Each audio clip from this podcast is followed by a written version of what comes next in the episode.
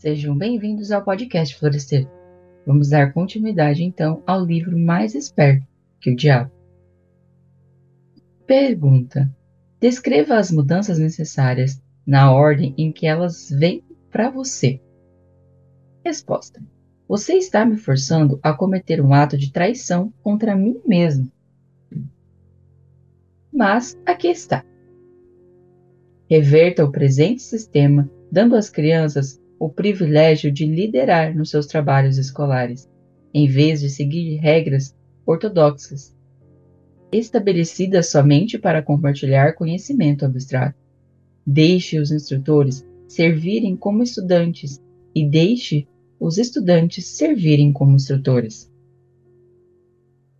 Tanto quanto possível, organize todos os trabalhos das escolas em métodos definidos através dos quais os estudantes possam aprender fazendo e direcione o trabalho da classe de tal forma que todos os estudantes estejam engajados em, de alguma forma nesse trabalho prático, conectando com os problemas diários da vida. Então, o que acontece? A maioria dos conteúdos que a gente vê nas escolas, que a gente vê nas faculdades, são teóricos. Mas quando você sai para viver, você se surpreende com as situações que acontecem na sua vida diária porque você não sabe lidar com situações, desde o emocional, desde o financeiro, desde o desenvolvimento, desde todos os aspectos. Então, se tivesse mais conteúdo prático, seria mais palpável para você utilizar na vida real. Quantas matérias que você estudou que você disse, para que, que eu estou fazendo isso? Não vai me servir para nada, nunca vou usar isso. Mas pode ser que se você tivesse utilizado na prática, faria mais sentido para você aquela, aquela matéria, aquele conteúdo, aquela desenvoltura. Dentro do curso que eu fiz, de processos gerenciais da faculdade, na Unopar, eles têm vários exercícios práticos, e isso faz com que se torne mais tangível. Mesmo que você não aborde todos os temas de forma prática, mas faz com que se torne mais tangível. Então, os professores fazem problemas. Então, por exemplo, Joaquim, na feira, aconteceu tal situação. Como você resolveria esses problemas? Acontecia um problema dentro do empreendimento, como que você faria para resolver, para solucionar uma reunião de equipe? Então a gente trazia as soluções e era debatido em sala. Então o que, que isso traz para você? Traz uma amplitude, você consegue ver as possibilidades e os pensamentos das pessoas. Então cada grupo trazia uma solução diferente e a gente debatia a melhor solução. Então não era a solução errada, mas era a melhor que se encaixava dentro daquela resolução de problema. E a vida é isso. É diversas situações que você vai vivendo o tempo todo que você precisa resolver, que você precisa finalizar. Então, dentro das atividades práticas, você traz para a sua vida a facilidade em resolver situações. As ideias são o começo de todas as realizações humanas. Ensina, ensine todos os estudantes como reconhecer as ideias práticas que podem ser de grande benefício para ajudá-los a adquirir o que quer que seja que a vida exija deles. Ensine aos estudantes como fazer uma administração efetiva do tempo, sobretudo, ensine a verdade de que o tempo é o ativo mais valioso disponível para todos os seres humanos e também o mais barato. É muito importante você saber como administrar o seu tempo. O tempo é o bem mais precioso. Se você não alocar, se você não distribuir o seu tempo, você está perdendo um ativo da sua vida. A sua vida é o tempo. Esses dias eu estava conversando com uma pessoa e que eu acho incrível a forma que ela organiza a vida dela. Porque ela tem uma casa, ela tem um filho, ela tem marido, ela trabalha, ela estuda. Então ela tem que organizar toda essa dinâmica. E mesmo assim, ela consegue um tempo para parar, cuidar dela, fazer terapia, se desenvolver. E nós estávamos conversando sobre isso. Uma quantidade de pessoas que sempre alegam: não, eu não tenho tempo, não, eu não tenho tempo, não tenho tempo. Mas elas não param para organizar o tempo. Elas não param para organizar a sua vida. E muitas vezes se sobrecarregam de coisas que não são necessárias. E quando elas se veem, já estão perdidas dentro dela. Então é muito importante parar, sentar, pensar, organizar e planejar o tempo. Ensine ao estudante os motivos básicos pelos quais todas as pessoas são influenciadas e mostre a eles como usar esse motivo para adquirir as necessidades e o luxo da vida. As influências. Vamos lá voltar quando nós éramos crianças. Lembra quando a mãe chegava e falava assim: você não é todo mundo? Você queria fazer algo que todo mundo estava fazendo. Mas ela falava para você que você não era todo mundo. O que, que ela queria dizer? Você estava sendo influenciado por alguém. Que a pessoa estava influenciando você. E nem sempre as pessoas te influenciam de forma positiva. Então é importante você tomar consciência das influências que você está tendo. Para que você adquira as coisas que façam sentido para sua vida. Não porque alguém conseguiu porque alguém está fazendo igual. Ensine as crianças o que comer, o quanto comer e qual a relação existente entre uma boa alimentação e um corpo saudável. Então, mais uma vez, vem trazendo a necessidade de cuidar do corpo, porque o corpo é a nossa casca, a nossa casa temporária, mas é o nosso lar. Se o templo não está bem cuidado, automaticamente isso vai afetar os outros pontos. E também vem relatando a necessidade de comer com consciência. O alimento, ele é abençoado, Ensine às crianças a verdadeira natureza e a função da emoção do sexo, e, sobretudo, ensine a eles que o sexo pode ser transmutado em uma forma propulsora, capaz de levar qualquer um ao topo de suas realizações. A energia do sexo é a energia da cocriação, a manifestação. Foi assim que nós surgimos, através da conexão do sexo. Então, o sexo é um bem precioso. E quando você começa a entender a energia dele e a potencialização que ele tem, você mantém o equilíbrio do sexo. Ensine às crianças a importância de serem bem definidas em todas as coisas, começando com a escolha de um grande propósito definido para a vida. O propósito é como se fosse um mecanismo de que te faz levantar todo dia, que te faz acordar. Então você está no limbo. Mas quando você lembra que tem um motivo de você existir, você ganha mais potência e força para se movimentar. Ensine às crianças o princípio do hábito e de que este pode ser bom ou mal, usando as experiências do dia a dia como exemplo para elas. Ensine às crianças como o hábito torna-se permanente através do ritmo hipnótico, a influência a adotar, enquanto ainda estão no início dos anos escolares, hábitos que as levarão a ter pensamentos independentes. O que acontece? A construção do hábito ela vem lá na nossa infância. Então, quantos hábitos que você vem gerenciando hoje que não são bons, que afetam você e que atrapalham o fluxo da sua existência?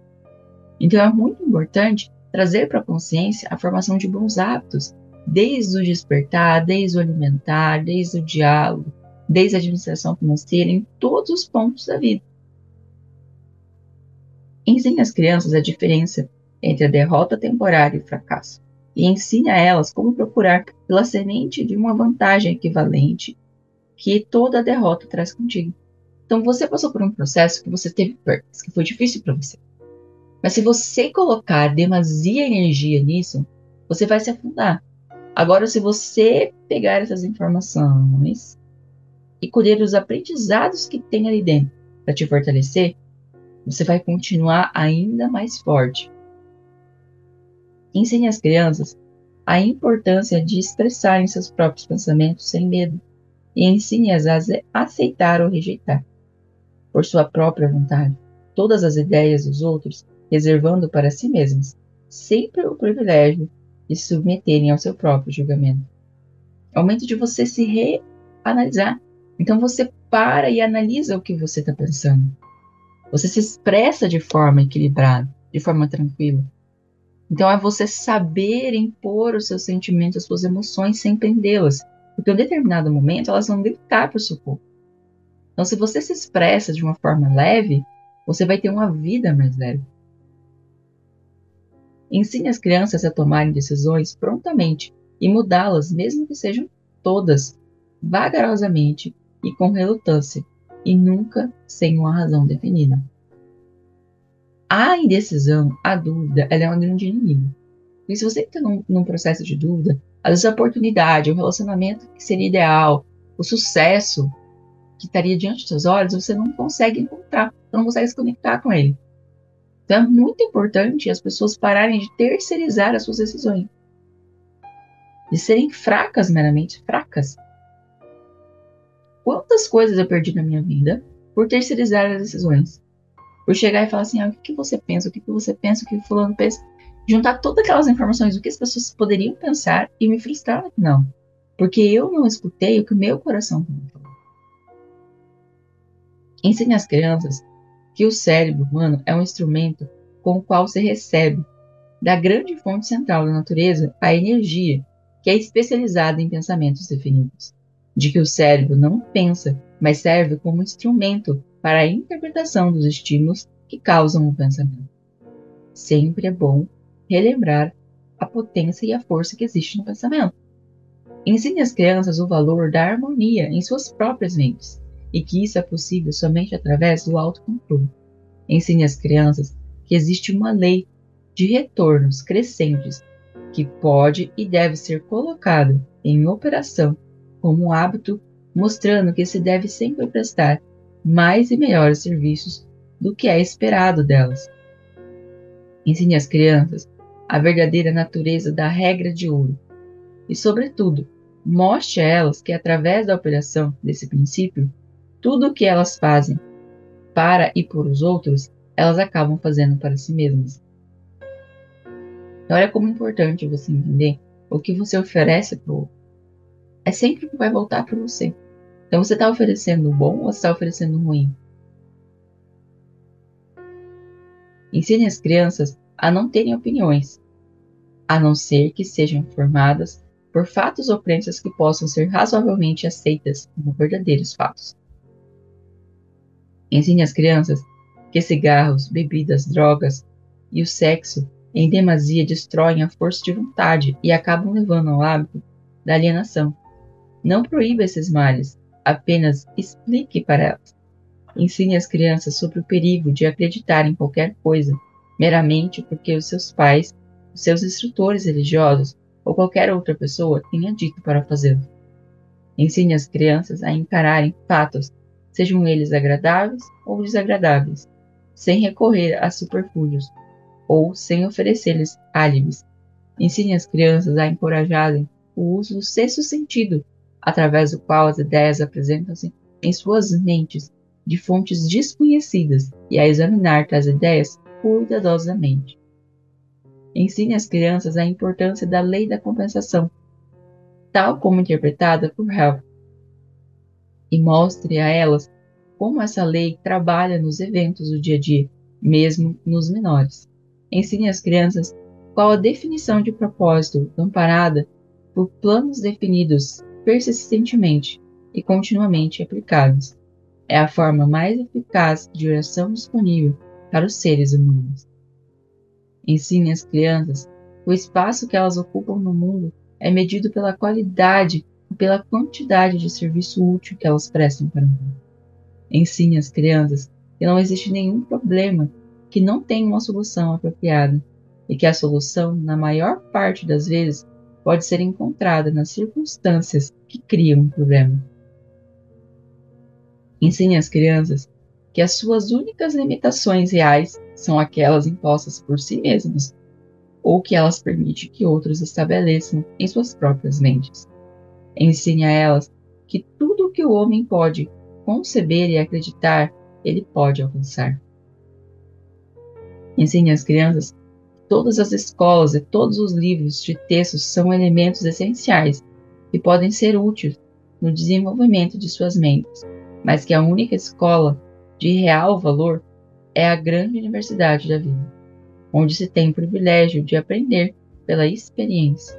Ensine as crianças a serem verdadeiras consigo mesmas em todos os momentos, e considerando-se que elas não podem satisfazer todos, elas devem ter sempre em mente que precisam satisfazer-se a si mesmas. Olhe como é importante esse livro. Só essa parte trouxe toda a base de educação consistida dentro, da, dentro da, da vida das crianças, da criação de uma criança. Pergunta: Essa é uma lista imponente mas me parece óbvio pelo fato de que ela ignora praticamente todas as matérias que agora são ensinadas na escola. Era essa sua intenção? Sim, você me pediu uma lista de mudanças sugeridas no currículo escolar, as quais be beneficiariam as crianças. Foi isso que eu lhe dei. Algumas das mudanças que você sugere são tão radicais que chocariam a maioria dos educadores de hoje. Você não acha? A maioria dos educadores de hoje necessita de, desse choque. Um bom choque normalmente ajuda o cérebro que se atrofiou pelo hábito.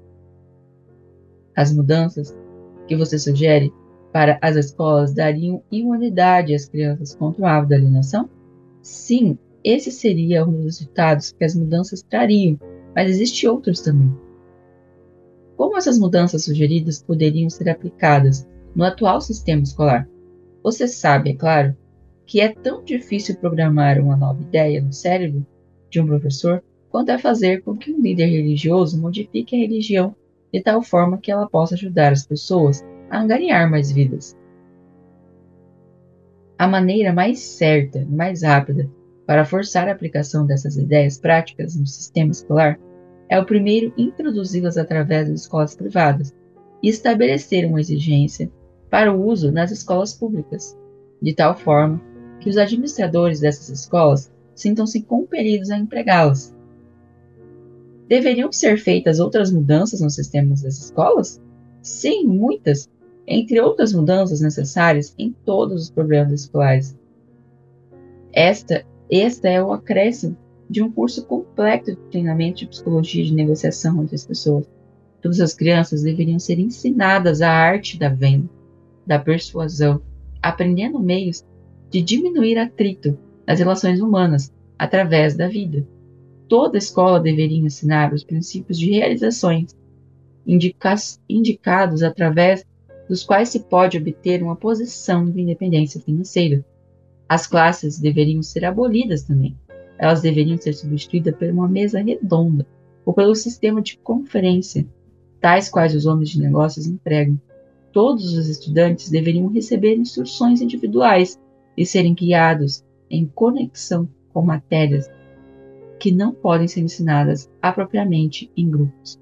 Toda escola deveria ter um grupo auxiliar de instrutores, constituídos de homens de negócios, cientistas, artistas, engenheiros, jornalistas, cada qual compartilharia com todos os estudantes um conhecimento prático da sua própria profissão. Negócio ou ocupação, essa instrução deveria ser conduzida através do sistema de conferência, a fim de economizar tempo dos receptores. O que você sugeriu é com efeito um sistema auxiliar de instrução que daria a todas as crianças que frequentam as escolas um conhecimento dos assuntos práticos da vida, direto da fonte original. Seria essa a ideia? Você colocou corretamente. Vamos esquecer um pouco do sistema escolar por agora e vamos voltar às igrejas por um momento. Toda a minha vida ouvi clérigos pregando contra o pecado, advertindo pecadores a ficarem atentos e se arrependerem, pois essa seria a única maneira de serem salvos. Mas nunca ouvi nenhum deles me dizer o que realmente é o pecado. Você me daria alguma luz nessa questão? O pecado é qualquer coisa que alguém faça ou pense que cause infelicidade para si mesmo ou para os outros, seres humanos que estão em ótimas condições físicas, em perfeita saúde espiritual. Deveriam estar em paz consigo mesmos e serem felizes. Qualquer forma de miséria mental física indica a presença do pecado. Nomeie algumas formas comuns de pecado. Comer em excesso é uma forma de pecado, porque leva à perca de saúde e à miséria. O excesso do sexo é um pecado, porque quebra a força de vontade da pessoa e a leva para o hábito da alienação. Permitir que a mente seja dominada por pensamentos negativos, de inveja, ganância, medo, ódio, intolerância, vaidade, autopiedade ou desencorajamento é uma forma de pecado, porque esses estados mentais levam para o hábito da alienação. Enganar, mentir e roubar também são pecados, porque esses hábitos destroem o autorrespeito, submetem a consciência e levam à infelicidade. É um pecado também permanecer nas trevas da ignorância, porque a falta de conhecimento leva à pobreza e à perda de autoconfiança. É um pecado aceitar da vida qualquer coisa que não se queira, porque isso indica uma forma imperdoável de negligenciar o uso da mente. É um pecado alienar-se através da vida sem um objetivo definido ou plano de propósito? Sim, porque esse hábito leva à pobreza, destrói o privilégio da autodeterminação. Ele também priva uma pessoa do privilégio de usar a sua própria mente como meio de contato com a inteligência infinita. Você é inspirador, chefe do pecado. Sim, o meu negócio, como já disse, é ganhar o controle das mentes das pessoas, de todos os meios possíveis. Você consegue controlar a mente de uma pessoa que não comete pecados? Não consigo, porque essa pessoa nunca permite que a sua mente seja dominada por qualquer forma de pensamento negativo. Não consigo entrar na mente de quem não peca, muito menos controlá-la. Quais são as formas mais comuns e mais destrutivas de todos os pecados? Medo e ignorância. Você não tem mais nada a acrescentar, Alice? Nada mais a acrescentar. O que é a fé? É um estado da mente onde se reconhece e se utiliza o poder do pensamento positivo como um meio pelo qual se contata e se chega à fonte central de inteligência universal. Em outras palavras, a fé é a ausência de todas as formas de pensamentos negativos. Seria essa a ideia? Sim, é outra forma de descrevê-lo. Um alienado possui a capacidade de usar a fé? Ele pode ter a capacidade de usar, mas não utiliza. Todo mundo tem a força e potencial para limpar a sua mente de todos os pensamentos negativos e dessa forma utilizar-se do poder da fé. Colocando de outra forma, a fé é a definição de propósito, amparada pela crença na obtenção do objetivo desse propósito. Isso está correto? Essa é a ideia, exatamente. Então, olha que interessante. A fé é uma força e um potencial inestimável. Se você tem fé, você consegue mover qualquer coisa para sua vida. Mas a ausência dela faz com que você se perca. Mas o que é a fé? É quando você determina algo dentro de você e nada te faz desistir daquele algo. É quando aquilo te move de forma instantânea e magnífica. É quando você ultrapassa e vai em toda a direção da evolução. A minha avó é, foi uma pessoa maravilhosa e ela me ensinou muito sobre fé. Ela dizia que quando você tem fé, você tem a chave para toda mudança, toda transformação. E todos os dias ela orava e ela sentia a presença de Deus. Nada fazia com que ela mudasse o pensamento de que Deus estava com ela e de que ela tinha força de fazer acontecer. Então a fé é uma força inabalável que nem pensamento destrói. Então comece a cuidar dos seus pensamentos, a modificar os seus pensamentos e a dominar os seus pensamentos, e você terá a chave na felicidade da realização. Quero agradecer então esse dia especial, esse momento especial, desejar um ótimo final de semana.